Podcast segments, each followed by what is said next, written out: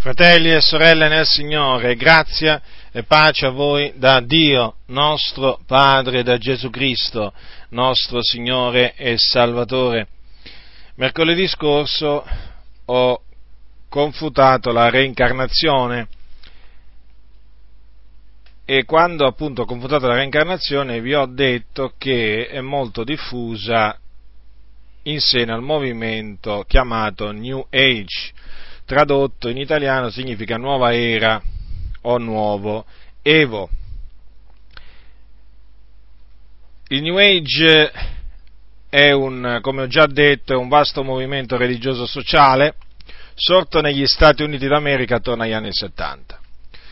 Non è un, movimento con un'organizzazione gerarchica e centralizzata, eh, perché comprende al suo interno centinaia di gruppi, ma anche semplici individui, autonomi, diversi tra di loro, e, e questi gruppi sono gruppi religiosi pseudocristiani, gruppi religiosi di matrice orientale, gruppi pacifisti, femministi, ecologici, ufologici, cioè quelli che credono negli UFO, gruppi di psicologi, di psichiatri, di medici della medicina alternativa, gruppi di scienziati e anche gruppi dediti alla stregoneria, allo spiritismo e tanti e tanti altri gruppi che eh, quantunque si differenzino tra di loro e si contraddicono anche su certe cose, aspirano tutti a un cambiamento radicale della società. Quello dunque che unisce tutti questi gruppi, questi individui, è un proposito, che è il seguente, quello di instaurare un, eh, una era completamente nuova, di instaurare un mondo completamente nuovo e dare così vita appunto al New Age, che secondo appunto le predizioni dell'astrologia, che voi sapete è un'opera del diavolo l'astrologia, appunto secondo l'astrologia starebbe per iniziare. Ora questo cambiamento del mondo eh, secondo appunto i sostenitori, gli ideologi del New Age, dovrebbe verificarsi in che maniera? Facendo cambiare eh, modo di pensare alle persone, detto proprio in maniera molto spicciola, è così che appunto costoro eh, pensano mh, di vedere appunto questa nuova era. E tra le, eh, eh, tra le cose che un, una persona eh, dovrebbe cominciare a pensare, credere per dare vita a questa nuova era, non c'è solo la reincarnazione che è diffusissima in seno al New Age, ma ci sono anche queste due dottrine che confuterò fra poco. Si chiamano panteismo e monismo. Ora, il panteismo è la dottrina che identifica Dio con eh, l'universo, con il mondo, con il tutto. Deriva dal greco, da due parole greche, da pan che significa tutto e teos che significa Dio. Quindi tutto è Dio. È quello appunto che sostengono gli ideologi e i membri del New Age o comunque gran parte del, dei membri del New Age. Ecco per esempio che cosa ha dichiarato un certo Benjamin Krem nel suo libro The Reappearance of the Christ, cioè la riapparizione del Cristo, pubblicato a Londra nel 1980 a pagina 110. Ecco l'inizio della citazione. In un senso non esiste un qualcosa che si possa chiamare Dio, Dio non esiste, eppure in un altro senso non esiste niente che non sia Dio, esiste solo Dio, tutto è Dio e siccome tutto è Dio non c'è Dio. Quindi in questa maniera viene a eh, mancare la differenza tra il creatore e l'universo. Non solo, viene, a, viene, a, eh, viene meno anche la differenza tra il creatore e l'uomo, perché l'uomo non è più una creatura distinta da Dio, ma uno con Dio, e perciò Dio stesso. Il problema qual è? Secondo appunto il New Age, che l'uomo ignora di essere Dio, lo ha dimenticato e perciò deve scoprirlo. Considerate voi un po' che cosa incita a fare il New Age, a scoprire, eh, cioè incita l'uomo a scoprire di essere Dio. Ecco che cosa ha detto un altro esponente del New Age che si chiama Ruth Montgomery sull'uomo. Inizio della citazione. Noi siamo tanto Dio come Dio è parte di noi. Ciascuno di noi è Dio. Assieme noi siamo Dio. Fine della citazione. Ruth Montgomery World Beyond, cioè un mondo lontano, pubblicata a New York nel 1972, pagina 12. Dunque, è evidente da queste da queste affermazioni, ma a queste affermazioni se ne potrebbero aggiungere molte altre, che secondo il New Age non c'è distinzione tra creatore e creazione, tra creatore e creazione non c'è nessuna distinzione, tra Dio e il mondo neppure, come tra, tra l'uomo eh, e la terra, no, non esiste niente di tutto ciò. Anzi, secondo loro, il pensare queste cose sarebbe cioè, pensare che esiste una, tra, eh, una, una distinzione tra creatore e creazione o eh, tra, tra Dio e il mondo sarebbe, secondo costoro, la causa dei gravi problemi ecologici contemporanei. Perché? Perché ha portato questa credenza, secondo loro, ha portato l'uomo a considerarsi distinto da Dio ed inferiore a Dio e nello stesso tempo distinto dalla natura e superiore alla natura.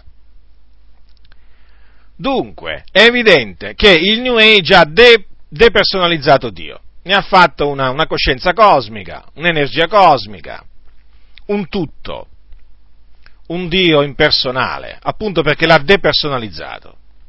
È chiaro che questo è un attacco, un attacco contro Dio. Non possiamo rimanere indifferenti dinanzi agli attacchi contro la verità. Noi che abbiamo conosciuto il Dio siamo in obbligo di difendere la verità.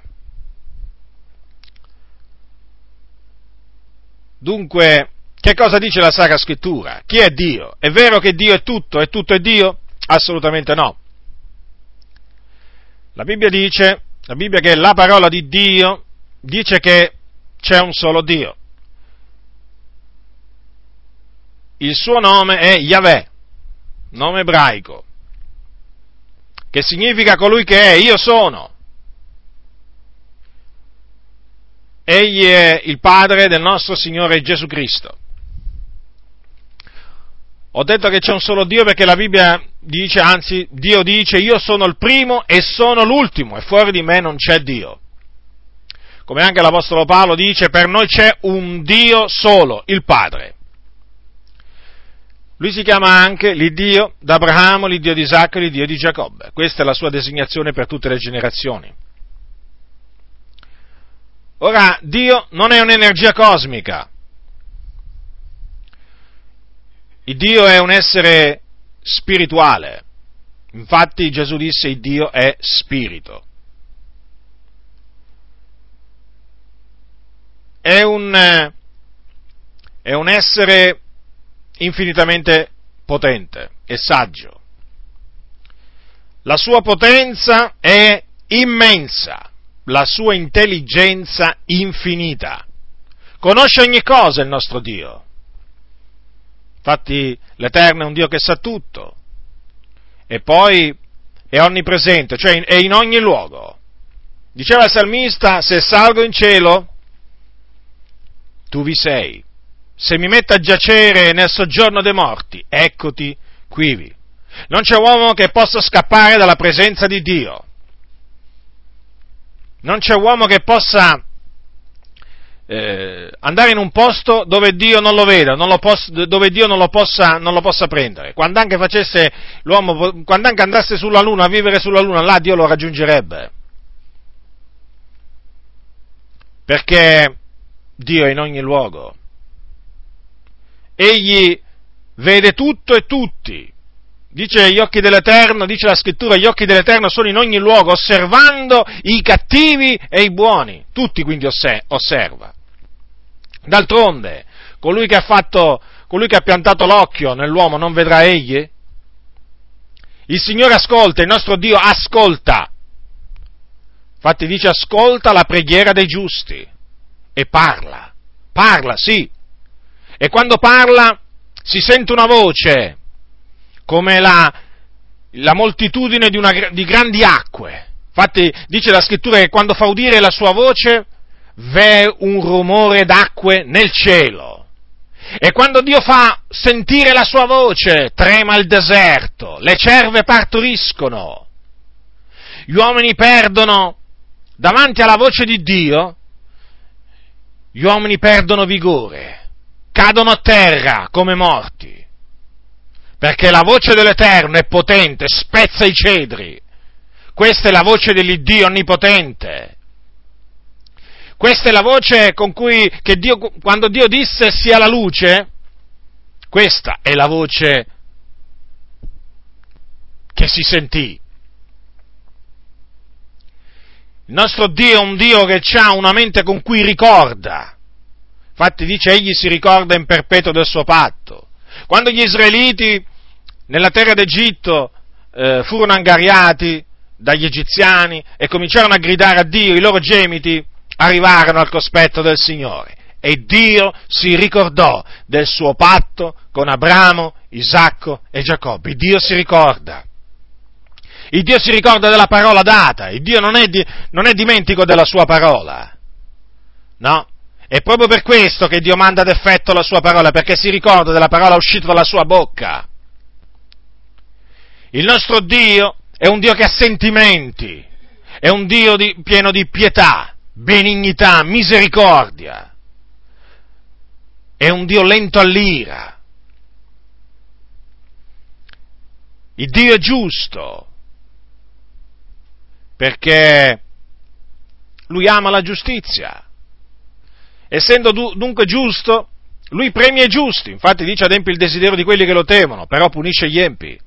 Punisce chi lo merita. Infatti dice in un passo della scrittura rende immediatamente a quelli che l'odiano ciò che si meritano, distruggendoli. Sono parole dure, lo so, ma sono scritte nella parola di Dio e vanno accettate così come sono scritte. Nella, nella, Bibbia, che la parola di Dio, non ci sono solo cose piacevoli a sentire, ci sono anche cose dure a sentire e bisogna dire l'una come bisogna dire l'altra. Il Dio protegge, sì, è in grado di proteggere, certo, è onnipotente. Infatti dice la Bibbia, protegge i semplici. Il Dio guida. Diceva il salmista, mi guida lungo le acque chete. E questo solo, solo per citare alcune delle virtù di Dio, alcune delle cose che fa Dio. E questo naturalmente per farvi capire come l'Iddio della Bibbia è una persona con dei sentimenti, che opera, che parla, che sente, che vede.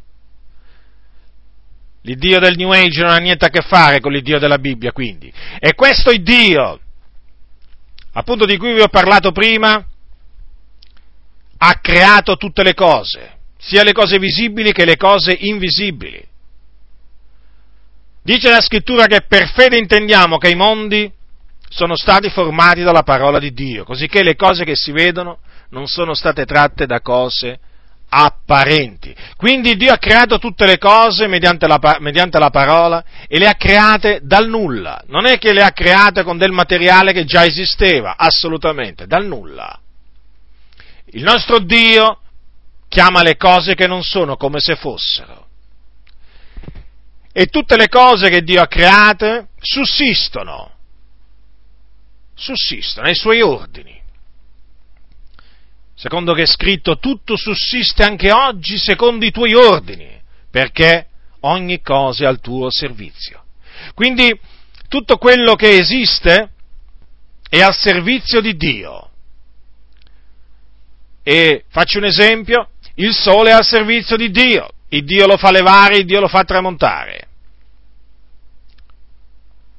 I pianeti sono a servizio di Dio, le stelle sono a servizio di Dio, gli animali sono a servizio di Dio.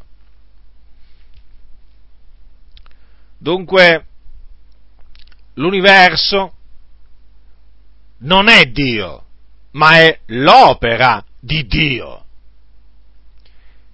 Dio riempie l'universo, infatti dice il Signore in Geremia non riempio io il cielo e la terra, però rimane sempre distinto dalla creazione, perché lui è il creatore. Vedete?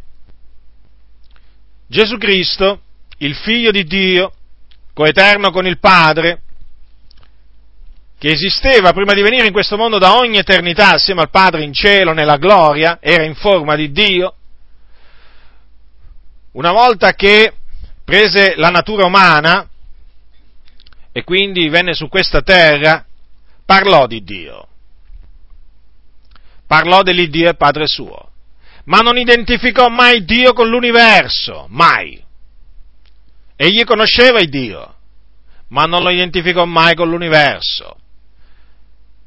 Tanto è vero che ci ha comandato di non giurare per il cielo perché è il trono di Dio e di non giurare nemmeno per la terra perché è lo sgabello dei suoi piedi. Ora notate le parole di Gesù. Se il cielo è il trono di Dio e la terra è lo sgabello dei suoi piedi, è evidente, dico, è evidente che Dio non può essere eh, non può essere anche lo sgabello, non può essere anche il trono. Colui che siede sul trono è diverso da colui, dal trono. Colui che c'è sui piedi sullo sgabello è chiaro che è diverso dallo sgabello, è distinto. Dunque in questa maniera Gesù Cristo ha annullato il panteismo.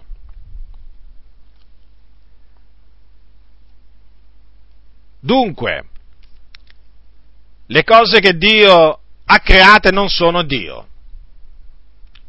Sono l'opera delle sue mani, certamente.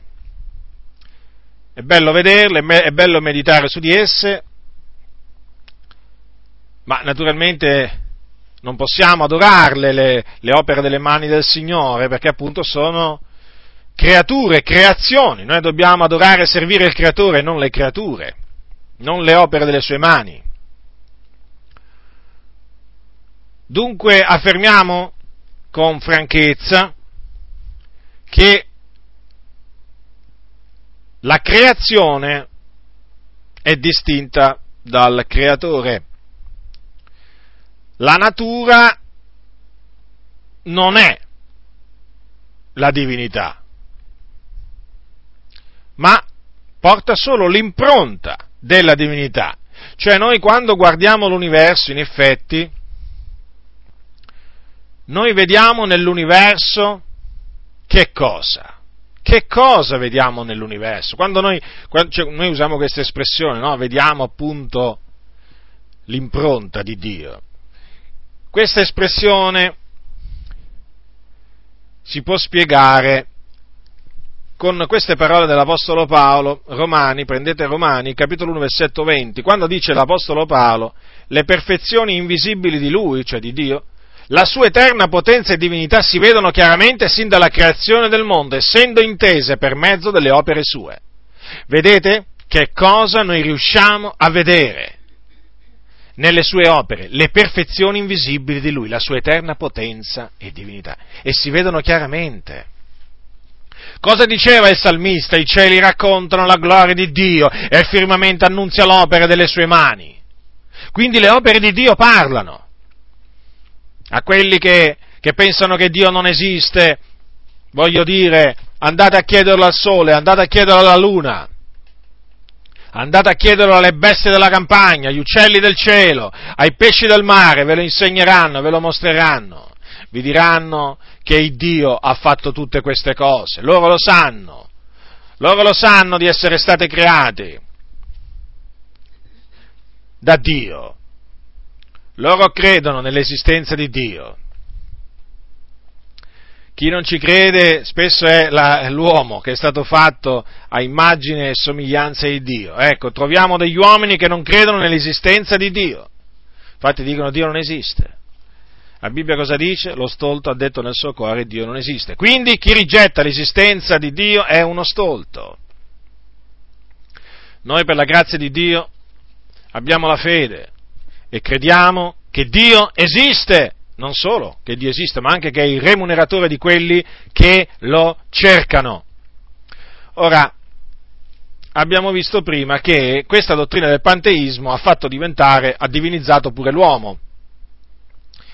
L'uomo è diventato un Dio, l'uomo è Dio secondo il New Age. Ora che cosa dice la Bibbia? Dobbiamo parlare dell'uomo senza Dio e dell'uomo con Dio. Allora l'uomo senza Dio è quello morto nei suoi peccati, che vive lontano da Dio a servizio del peccato. Ora, non è per nulla parte di Dio o Dio, è solo una creatura umana. E quindi non deve cercare Dio in se stesso, perché non lo troverà mai.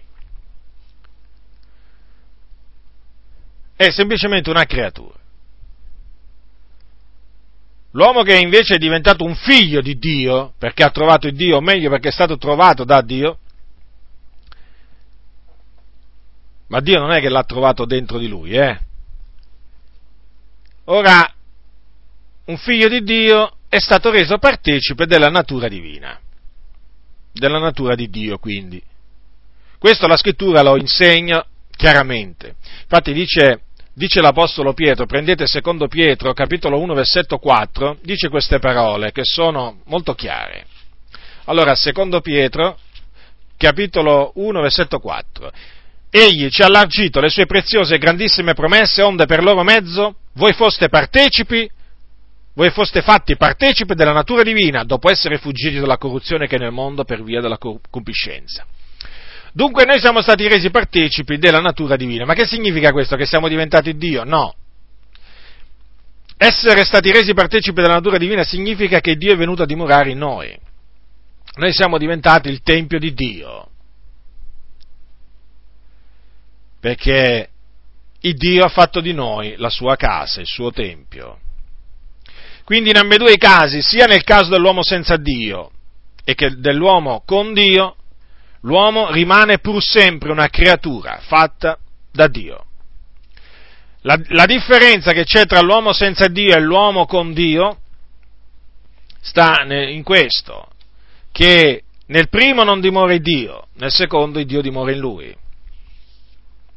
Nel primo non c'è lo Spirito di Dio, nel secondo c'è lo Spirito di Dio. Dunque, noi che abbiamo creduto nel Signore Gesù Cristo e che siamo diventati il Tempio di Dio, rimaniamo comunque degli uomini, in tutti i sensi. Badate molto bene, perché in seno al movimento pentecostale si sono insinuati alcuni impostori che insegnano che l'uomo è Dio.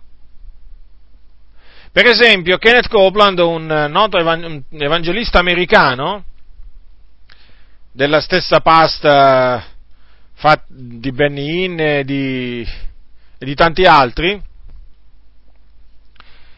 ha affermato tu non hai un Dio in te stesso, tu sei, tu stesso sei un Dio. Questa dottrina vi posso assicurare, non è biblica. Perché noi credenti, quantunque il Dio dimora in noi, siamo pur sempre delle creature di Dio. Noi non siamo Dio e non saremo mai Dio.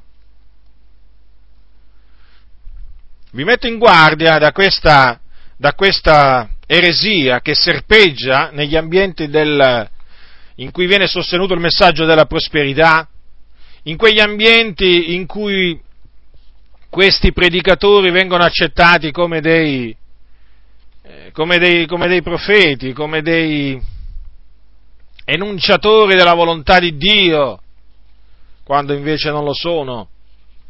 Questi sono proclamatori delle loro voglie, questi cercano il loro interesse, non ciò che è di Cristo. Vi metto in guardia perché questa dottrina porta l'uomo a innalzarsi nel cospetto di Dio. E voi sapete che il Signore ha detto che chiunque si innalzerà si abbasserà. Ora, ecco, a proposito di questo, appunto, di questo insuperbimento che ha creato il panteismo, vi vorrei parlare adesso. È chiaro che il panteismo è una dottrina diabolica, perché porta l'uomo a credersi Dio, o comunque parte di Dio, quando in effetti, in realtà, l'uomo è semplicemente una creatura di Dio che possiede una natura umana con molti e molti limiti. Cioè, basta considerare, basta considerare questo, che noi non possiamo fare un solo capello bianco o nero. Dico un solo capello, eh. Ma che cosa possiamo fare noi? Che cosa possiamo fare? Basta considerare che noi non possiamo fare un capello bianco e nero, che Dio, il creatore, ha fatto i cieli, la terra, il mare, tutto ciò che in essi in sei giorni. Quale differenza? Ma quale differenza c'è tra noi e Dio? E poi, e poi, se consideriamo l'onniscienza di Dio, l'onnipotenza di Dio, l'onnipresenza di Dio, e invece consideriamo la nostra, la nostra conoscenza, consideriamo per un momento la nostra conoscenza e, e, e paragoniamola un po' a quella di Dio. Consideriamo la nostra forza e paragoniamola a quella di Dio.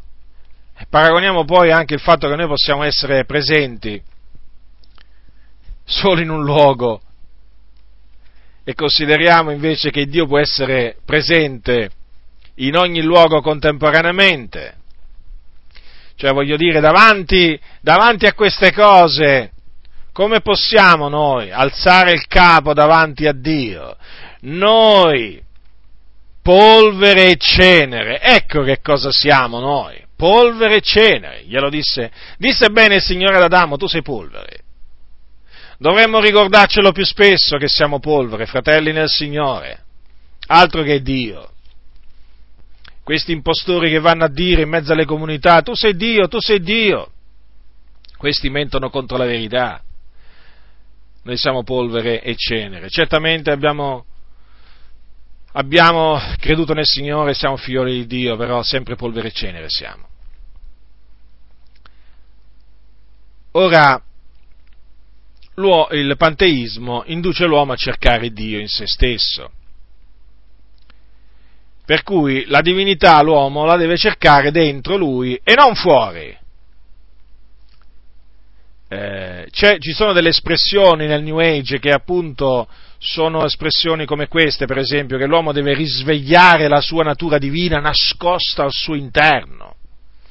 Quante volte leggendo i libri sul New Age mi sono appunto imbattuto in affermazioni, in affermazioni del genere. È chiaro che, stando così le cose, secondo il New Age, l'uomo ha dentro di sé tutto il potenziale necessario per, per cambiare se stesso e il mondo. E dunque l'uomo farà di tutto per cercare o realizzare questa cosiddetta divinità che avrebbe, che avrebbe dimenticato o ignorato. E naturalmente, una volta che realizza questa divinità, eh, naturalmente poi è portato a confidare in se stesso, nella sua forza, nel suo cuore, anziché in Dio. E difatti nel New Age ci sono molti movimenti, chiamati movimenti del potenziale umano, che eh, sono dei, eh, dei movimenti dello sviluppo del potenziale umano. Cioè già questo termine fa capire, e guardate che sono tanti, eh, portano i nomi più diversi, ma eh, quello che loro si prefiggono, tutti questi diciamo, movimenti, è quello di fa scoprire all'uomo il potenziale, quel potenziale inesplorato che secondo loro esiste nel, nell'uomo. È chiaro che in questa maniera il diavolo, che è il padre della menzogna, ma dobbiamo dire anche il padre del New Age, che cosa riesce a fare? Riesce a tenere le persone lontano da Dio. Perché fino a che l'uomo cercherà Dio in se stesso non lo troverà. L'uomo deve cercare Dio fuori da se stesso.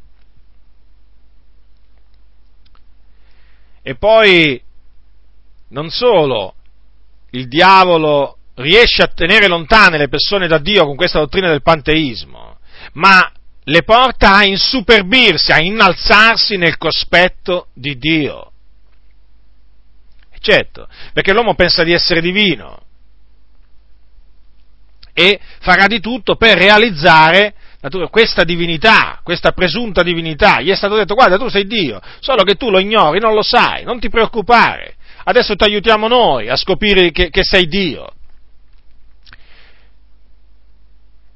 E una volta che all'uomo viene detto, ah, guarda, adesso sei Dio, che cosa gli rimane da fare? Adorare se stesso. E difatti è quello che diversi guru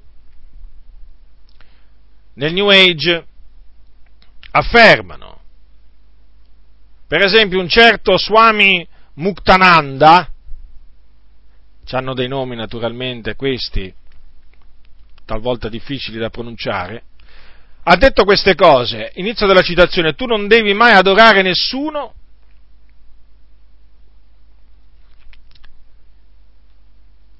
o nessun'altra cosa al di fuori di te stesso,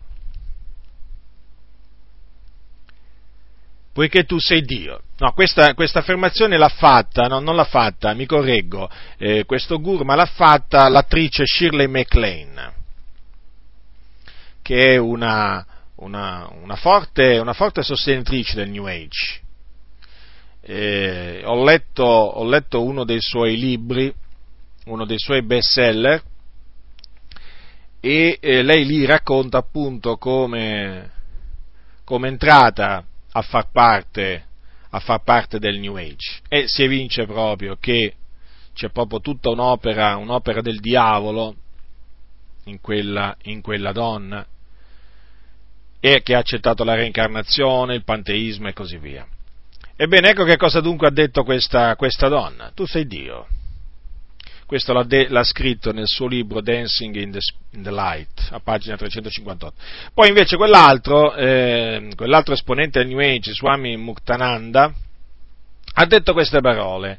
Inizio della citazione, inginocchiatevi davanti a voi stessi, onorate e adorate il vostro proprio essere, Dio dimora in voi, essendo voi. Fine della citazione, questa l'ha citata, questa citazione è in un libro di Texi Mars, che è un evangelico che confuta, che confuta anche il New Age, e il libro è Dark Secrets of the New Age, cioè segreti oscuri del New Age, a pagina 201. Dunque è chiaro che questa, questa dottrina porta l'uomo a innalzarsi nel cospetto di Dio e quindi è una forma di superbia che noi sappiamo la superbia della vita non è dal Padre, ma è dal mondo. E che succede a tutti quelli che si insuperbiscono, che si innalzano? Eh, avviene che Dio gli resiste in faccia, li abbassa, li umilia. Perché Dio resiste ai superbi, dice la Sacra Scrittura, e chiunque si innalzerà sarà abbassato. Nella, nella, Sacra Scrittura c'è l'esempio di un uomo che si è innalzato nel cospetto di Dio e ha cominciato a pensare di essere Dio. Prendete Ezechiele capitolo 28, vi voglio leggere queste parole di Ezechiele. Allora, Ezechiele capitolo 28, versetto, dal, versetto, dal versetto 2, sì il re di Tiro. Allora, figlio d'uomo, di al principe di Tiro, così parla il Signore l'Eterno, il tuo cuore si è fatto altero e tu dici, io sono un Dio. E allora ecco il giudizio di Dio contro costui, versetto 6, poiché perciò così parla il Signore l'Eterno, poiché tu ti sei fatto un cuore come un cuore di Dio Ecco, io fo venire contro di te degli stranieri più violenti di fra le nazioni, ed essi sguaineranno le loro spalle contro lo splendore della tua saviezza e contamineranno la tua bellezza, ti trarranno giù nella fossa e tu morrai della morte di quelli che sono trafitti nel cuore dei mari. Continuerai tu a dire io sono un Dio in presenza di colui che ti ucciderà? Sarai un uomo e non un Dio, nelle mani di chi ti trafiggerà. Vedete dunque, che cosa fa il Dio nei confronti di coloro che credono di essere un Dio? Li umilia, li abbassa. Nessuno può pensare di ergersi davanti a Dio e cominciare a dire di essere un Dio senza rimanere impunito. Poi vi vorrei leggere un'esperienza che ha avuto un fratello eh, quando era nell'induismo, quando era un guru, li chiamano così. Questo fratello si chiama Rabindranath Maharaj e questa esperienza l'ha scritta nel suo libro che si intitola Morte di un guru, che noi abbiamo messo sul nostro sito e che vi invito veramente ad andarvelo a scaricare, a leggerlo, perché veramente è una straordinaria testimonianza. Straordinaria veramente. Quest'uomo racconta molte cose eh, che concernono l'induismo, perché lui praticava yoga, meditazione trascendentale, lui ha fatto dei viaggi cosmici, praticamente lui, mentre si trovava eh, in queste, diciamo, eh, durante, durante queste meditazioni che faceva, gli spiriti maligni si impossessavano di lui e nello spirito lo portavano a fare dei viaggi. E lui ha visto dei demoni. Naturalmente lui non sapeva che fossero demoni, lo ha scoperto dopo quando si è convinto al Signore, ma lui proprio in questi, in questi viaggi, li chiamo così, lui proprio ha visto gli dei dell'induismo, praticamente i demoni che poi vengono riveriti come dei.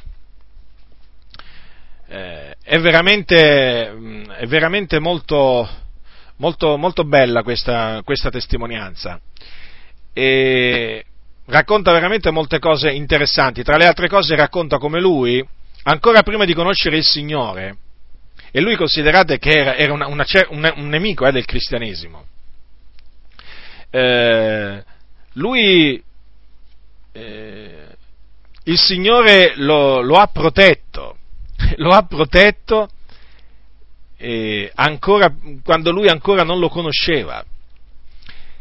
E l'ho pure ripreso. E infatti questa, questa esperienza eh, riguarda la riprensione che Dio gli, eh, gli diede perché lui credeva di essere Dio.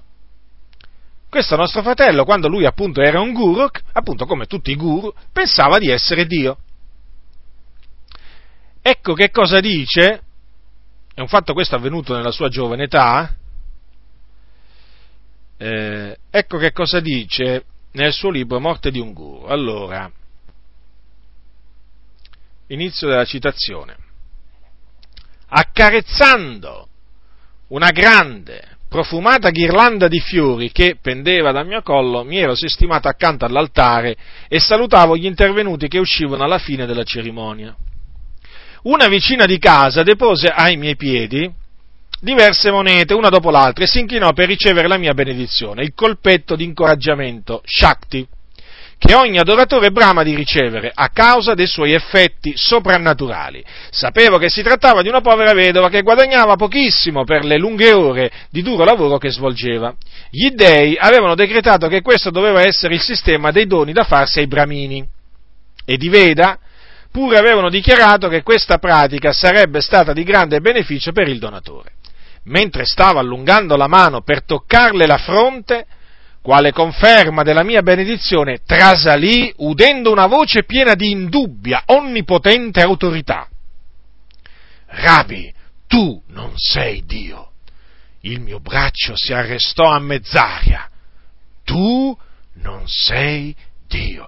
Queste parole mi colpirono come il fendente di un macete che taglia ed abbatte le alte canne verdi. Mi resi istintivamente conto che era stato il vero Dio, il creatore di ogni cosa, che aveva pronunciato queste parole e cominciai a tremare.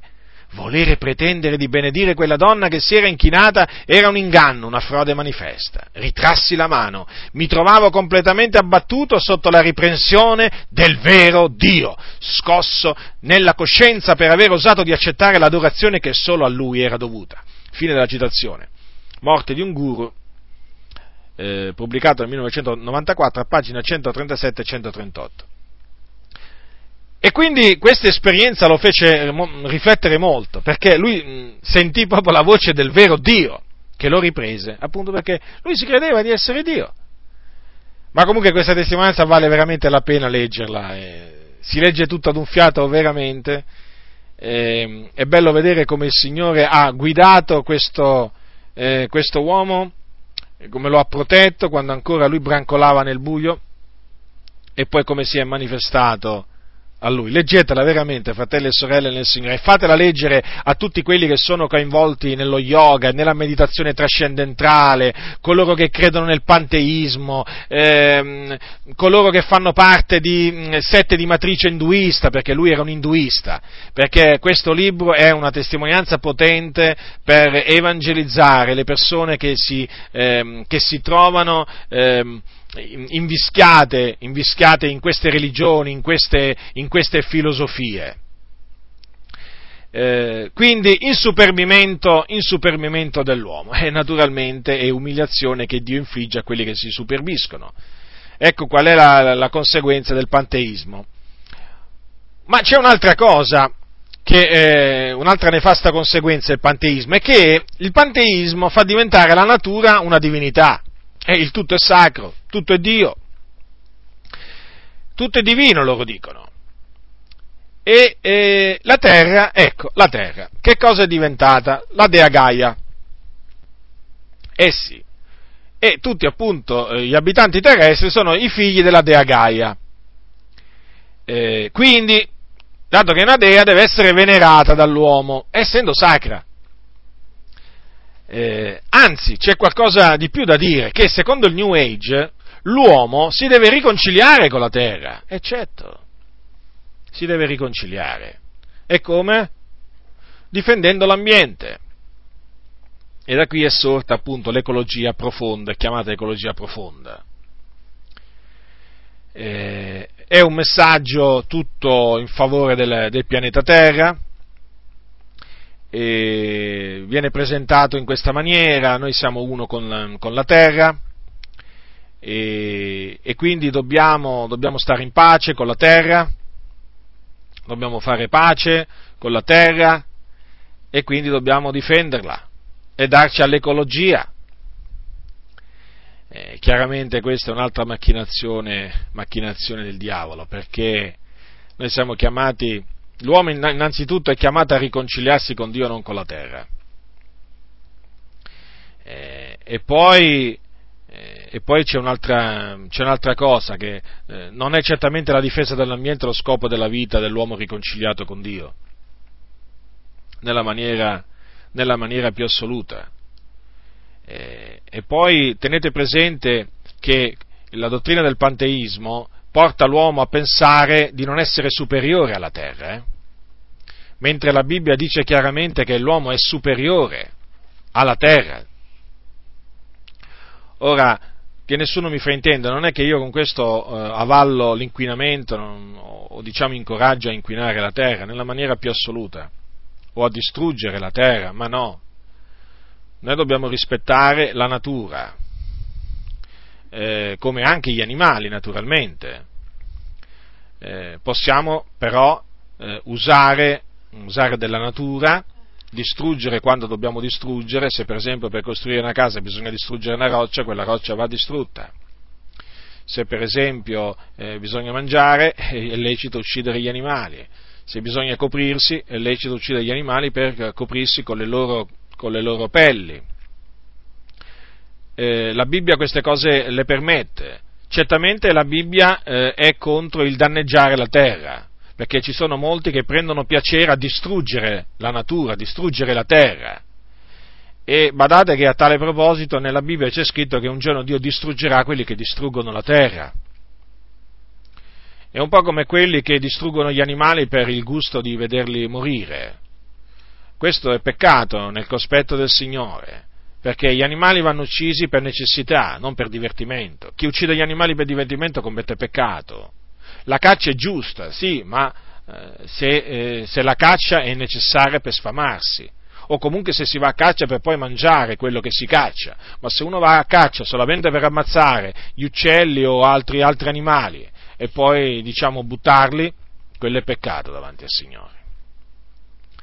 Eh, dunque, dobbiamo, dobbiamo, stare attenti perché questo panteismo porta, mm, eh, porta, l'uomo a sentirsi uno con la terra e soprattutto porta l'uomo a non sentirsi superiore, superiore alla terra.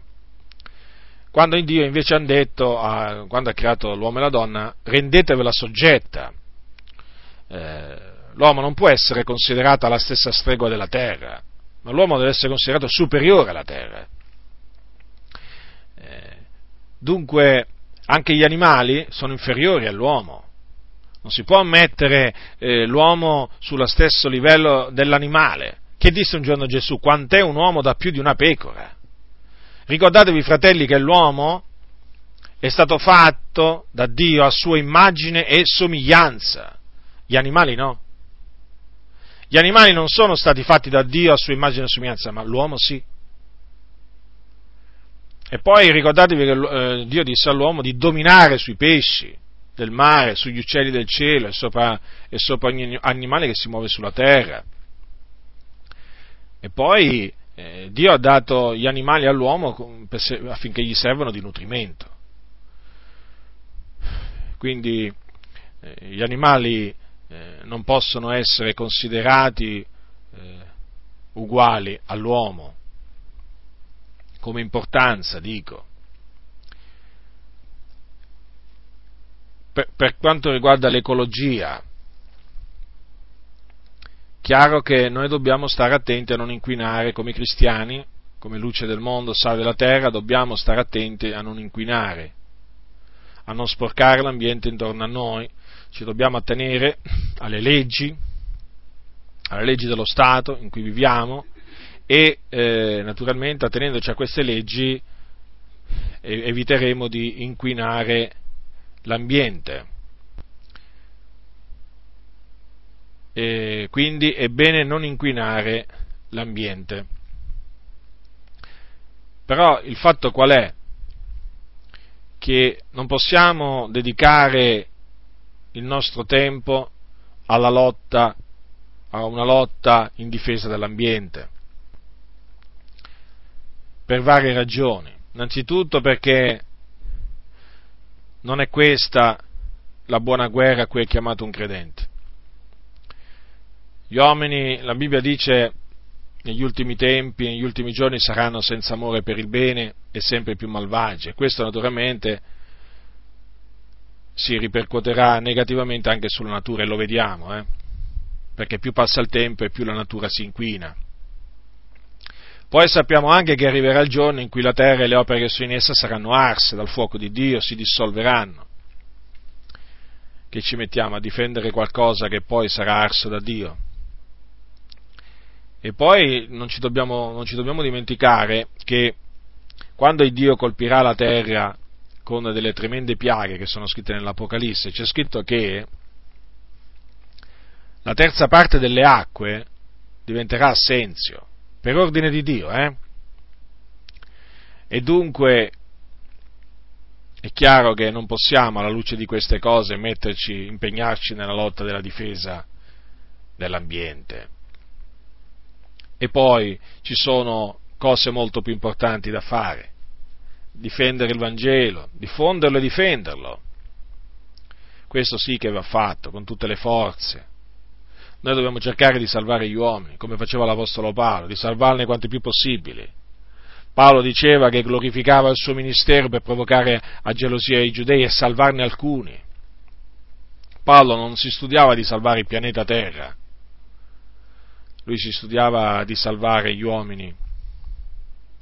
Gesù non è venuto per salvare l'ambiente dall'inquinamento, Gesù è venuto per salvare gli uomini dal dominio del diavolo, dal peccato e dalla, dalla perdizione eterna. Dunque dobbiamo stare attenti a non lasciarci trascinare dietro appunto questa ecologia questa lotta in difesa, in difesa dell'ambiente. Lottiamo in difesa del Vangelo, fratelli nel Signore, lottiamo in difesa della verità, ce n'è così tanto bisogno. concentriamo le nostre energie, i nostri sforzi nel diffondere l'Evangelo e nel difenderlo da tutti gli attacchi che gli vengono rivolti contro.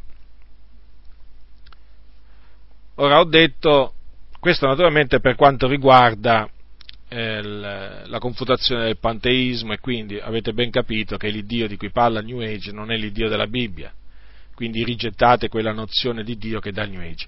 Ma ho detto anche che c'è il monismo. Che cos'è il monismo? Eh, il monismo cammina, cammina, a braccetto col panteismo.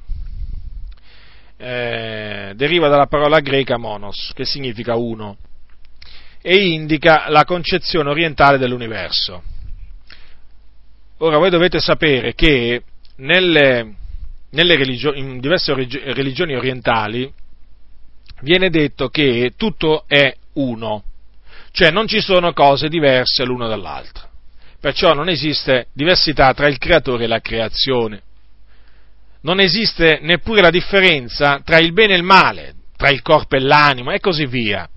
La diversità non esiste. Eh, secondo il monismo, la diversità, cioè la diversità che uno vede, è un'illusione. È un'illusione di cui gli uomini sono schiavi e da qui hanno bisogno di uscire. Considerate? Cioè, in altre parole, secondo quelli che sostengono il monismo, l'uomo si illude di essere diverso dal creatore e dalle cose che lo circondano. Che deve fare quindi? Uscire da questa illusione perché deve realizzare di essere, tutto, di essere uno con il tutto. E questa, eh, questa realizzazione, com'è che la può, eh, a, a questa realizzazione come può pervenire? Beh, nel New Age eh, vengono offerte diversi metodi, c'è lo yoga, la meditazione trascendentale, ma non solo la meditazione trascendentale, ci sono, ci sono altre forme di meditazione, comunque tutte forme di meditazione che, eh, che, hanno la loro origine nelle religioni orientali, soprattutto nell'induismo. Poi ci sono le arti marziali e altre tecniche, che magari Dio volendo un giorno confuterò, questi sono tutti metodi tramite cui, eh, secondo appunto il New Age, l'uomo può arrivare a, a realizzare di essere uno con il tutto. È chiaro che il monismo è una dottrina diabolica. Perché? Perché annulla la diversità che esiste tra Dio e noi, tra Dio e l'uomo, come anche la diversità che esiste tra il bene e il male. Il creatore, la Bibbia dice, è distinto dalla creatura. Basta considerare che all'inizio della, nel libro della Genesi è scritto, quando Dio appunto volle fare l'uomo, disse facciamo l'uomo a nostra immagine e a nostra somiglianza, facciamo. Quindi c'è stato qualcuno che ha fatto l'uomo e quindi l'uomo non è colui che l'ha fatto. Mi pare ovvio. E difatti il Dio formò l'uomo dalla polvere della terra gli soffiò nelle narici un alito vitale l'uomo divenne un'anima vivente. Quindi c'è una netta differenza tra creatore e creatura. E anche nella creazione. E certo che le differenze non si contano, sono tantissime. E gli animali sono diversi dalle piante, le piante sono diverse da, dai minerali e così via. Nel nostro corpo stesso ci sono, ci sono membri che, che, hanno, che, sono, che sono diverse l'un dall'altro, il fegato, lo stomaco, gli occhi, l'orecchio, e poi il nostro essere è formato da tre diverse parti, lo spirito, l'anima e il corpo. Questo insegna la Sacra Scrittura. Anche per quanto riguarda il bene e il male, c'è una separazione netta tra il bene, tra il bene e il male.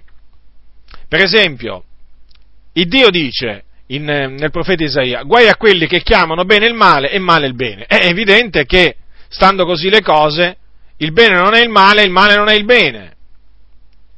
Anche quando per esempio l'Apostolo Paolo scriveva ai Filippesi, è evidente dalle parole dell'Apostolo Paolo che c'è una distinzione tra bene e il male. Ascoltate per esempio eh, che cosa diceva ai Filippesi riguardo alla preghiera che lui innalzava per questi, per questi fratelli. Prendete Filippesi, Filippesi capitolo 1, Allora, Filippesi capitolo 1, versetto, 9, versetto 9. La mia preghiera è che il vostro amore sempre più abbondi in conoscenza e in ogni discernimento, onde possiate distinguere fra il bene ed il male, affinché siate sinceri e irreprensibili per il giorno di Cristo, ripieni di di giustizia, di frutti di giustizia che si hanno per mezzo di Gesù Cristo a gloria e lode di Dio. Notate dunque, è volontà che noi credenti distinguiamo tra il bene e il male, non possiamo mettere eh, assieme le cose, non possiamo dire che il bene e il male formano un tutt'uno e quindi non c'è differenza tra il bene e il male. Cioè chi vuole annullare questa differenza sappiamo chi è, è il diavolo, il padre della menzogna. Il diavolo è il nemico della verità e ha tutto l'interesse ad annullare questa differenza, perché così l'uomo, così l'uomo viene indotto a pensare quello che vuole, a fare quello che vuole. Vedete, la scrittura dice che noi non ignoriamo le macchinazioni di Satana. E io vi esorto, fratelli nel Signore, a non ignorare le macchinazioni di Satana. Quello che ancora tanti credenti non hanno capito, eh, o che sottovalutano, è che esiste Satana. Satana non è un mito, non è frutto della mitologia greca, non è frutto della mitologia eh, antica. Esiste questo essere, chiamato Satana, diavolo ed è un essere malvagio, ed è bugiardo, padre della menzogna, è omicida sin dal principio. E quello che si propone di fare è quello di sedurre tutto il mondo e di sedurre naturalmente anche i credenti. E lui sa chi sono i veri credenti, perché i veri credenti un giorno erano sotto la potestà di Satana e Gesù Cristo li ha riscattati dalle mani di Satana, quindi Satana se li ha visti sfuggire e cerca di riportarli dalla parte sua, con dei vani ragionamenti svariati, con queste per esempio filosofie orientali. Ecco perché la Sacra Scrittura ci mette severamente in guardia eh, dalla filosofia, non importa se è filosofia occidentale, filosofia orientale, noi ci dobbiamo guardare, ci dobbiamo guardare dalla filosofia perché la filosofia porta lontani dalla parola di Dio e quindi lontani da Dio. Quindi, tenendo presente che eh, molte, molte filosofie orientali tendono ad annullare la differenza tra il bene e il male, state molto, molto attenti, fratelli nel Signore.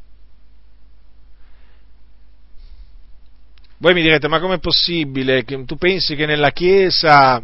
Beh, basta considerare che ci sono alcuni che chiamano il male bene. Pensate, il male bene e il bene male. È chiaro che quella è un'opera satanica. È un'opera satanica, certo. Arrivano a dire oramai in molte chiese, beh, ognuno ha la sua verità. Come ognuno ha la sua verità? Come ognuno ha la sua verità? La parola di Dio è verità non è che la verità è soggettiva. Cioè non è che ognuno può dire quello che vuole ed è verità. Non è che uno può dire la Terra è, un globo, l'altro può dire la Terra è quadrata e tutte e due hanno ragione. O la Terra è un triangolo. Non è che uno può dire la Terra è sospesa nel nulla, come dice la Bibbia, e Dio sospende la terra nel nulla. E un altro, e un altro, eh, un altro dice che sotto, sotto, il globo terrestre ci sono quattro elefanti che la tengono su, sulla, su, sulla loro schiena. E tutte e due hanno ragione. No, non è assolutamente così. C'è chi ha ragione e c'è chi ha torto. C'è la verità ed esiste la menzogna. Noi siamo chiamati ad attenerci alla verità. E la verità è la parola di Dio. Disse Gesù al Padre, la tua parola è verità, quindi è fondamentale conoscere la parola di Dio. E se c'è qualcuno che non vuole farvi conoscere la parola di Dio, voi dovete sapere che è il diavolo. Perché nel momento in cui tu investighi le scritture, fratello, sorella nel Signore, tu scopri la verità. E la verità ti rende libero. E libero da che cosa? È libero da che cosa? Non solo dal peccato, non solo dai vizi, ma anche libero dalle menzogne, dalle menzogne che oggi in mezzo alla Chiesa vie, vengono eh, diffuse e vengono fatte passare per verità, quando sono delle menzogne. Ma domandatevi, fratelli nel Signore, ma se esiste Satana che è il padre della menzogna, ma può essere che il diavolo rimanga indifferente dinanzi all'esistenza della Chiesa sulla faccia della terra? Ma farà pur qualche cosa per ingannarli, per fargli prendere delle strade sbagliate, per fargli perdere tempo, denaro, energie, ma qualche cosa, ma voi, ma, mm, diciamo, usate la logica, usate la logica, c'è un nemico, ma questo nemico, cioè, sarà coinvolto in qualche opera malefica che, mm, tramite cui cercherà di, di, di, di farvi perdere l'anima, di farvi, se non perdere, magari se non riuscirà a farvi perdere l'anima, a farvi perdere del tempo, delle energie, eh? O a farvi contaminare? Ma questi sforzi, ma li farà sì o no? Ma certo che li fa. E allora, volete individuarli sì o no? E come potete individuarli se non conoscete la Sacra Scrittura? Come potete? Come potete vedere le macchinazioni di Satana se non, se non eh, vedete le Sacre Scritture, cioè se non, se non, esaminate le Sacre Scritture? Io quando è che ho cominciato a scoprire le macchinazioni di Satana? Quando ho cominciato a investigare le Sacre Scritture. Quando è che ho cominciato a scoprire gli errori a cui avevo dato retta? Quando ho cominciato a studiare le Sacre Scritture. Allora ho scoperto che non mi era stata detta tutta la verità, anzi non solo, alcune parti non mi erano state mai insegnate, ma alcune parti mi erano pure state insegnate male.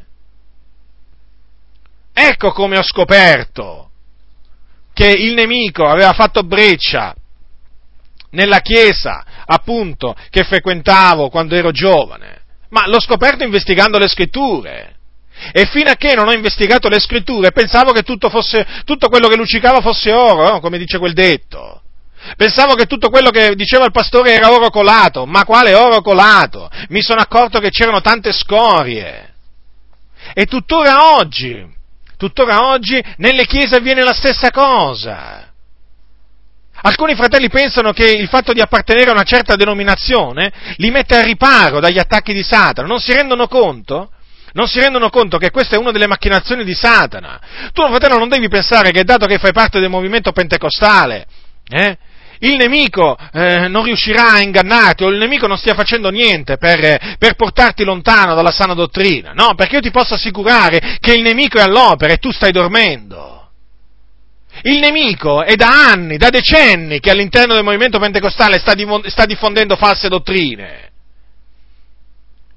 che vengono fatte credere vere dottrine, ma quando non lo sono. E molti non lo sanno perché non investigano le scritture.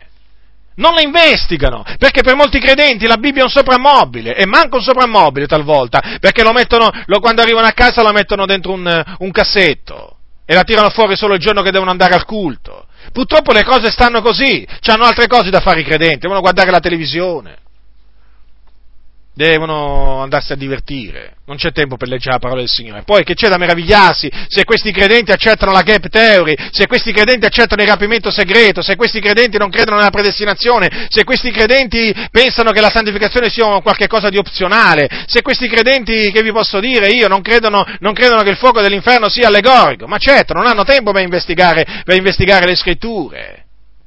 E quindi gli hanno fatto assorbire tutte queste falsità all'interno del movimento pentecostale, certo, certo. Perché? Perché il diavolo è riuscito a fare credere a questi credenti, noi siamo al sicuro, ma si è sicuri solo in Cristo. Non c'è denominazione dove tu ti puoi sentire al sicuro in questo senso. È in Cristo che ci sentiamo sicuri, è quando siamo radicati nella parola di Dio che ci sentiamo sicuri. Ma non è che ci sentiamo sicuri perché facciamo parte di una chiesa, di una denominazione particolare. In questo senso nessuno è al sicuro. Si è sicuri a livello dottrinale quando si è attaccati alla parola di Dio, ma nel momento in cui ci si attacca agli uomini, ci si attacca alle denominazioni, io vi posso assicurare, vi posso assicurare che lì il diavolo è riuscito a fare breccia perché da nessuna parte ci viene detto di attaccarci agli uomini, ci dobbiamo attaccare alla parola del Signore, noi dobbiamo essere attaccati alla fedele parola. E mm, stando attaccati alla fedele parola di Dio, noi riusciamo e riusciremo a distinguere tra il bene ed il male quindi a provare le cose migliori, solo in questa maniera, naturalmente accompagnando la meditazione della parola di Dio con la preghiera e una vita santa, sono cose indispensabili queste.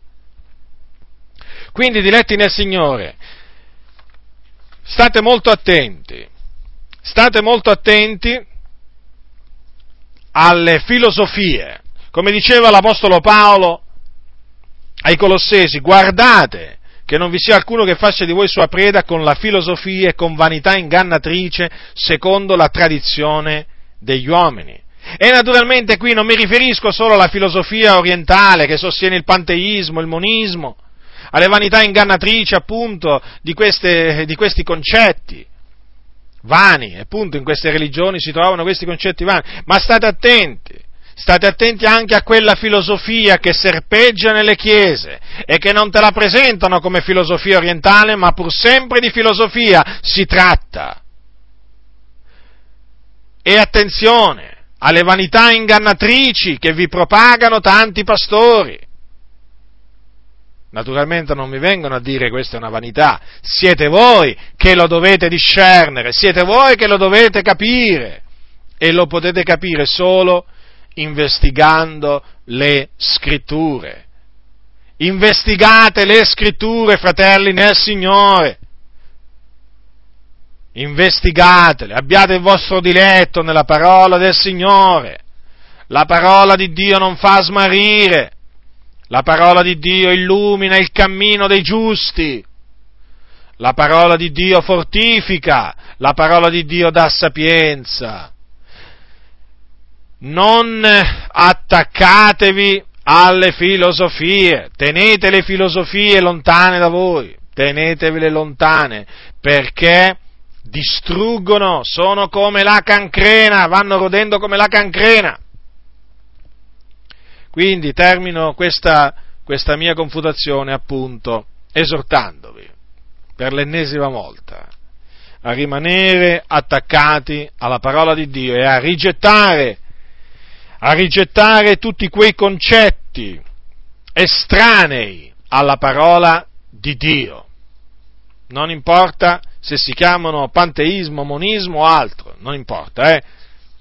Dovete rigettarle, tutte le cose che sono estranee alla parola di Dio. E ve ne troverete bene, avrete solo del bene dal fare, dal fare questo. D'altronde la scrittura dice, esaminate ogni cosa, ritenete bene, astenetevi, astenetevi da ogni forma di male o da ogni specie di male.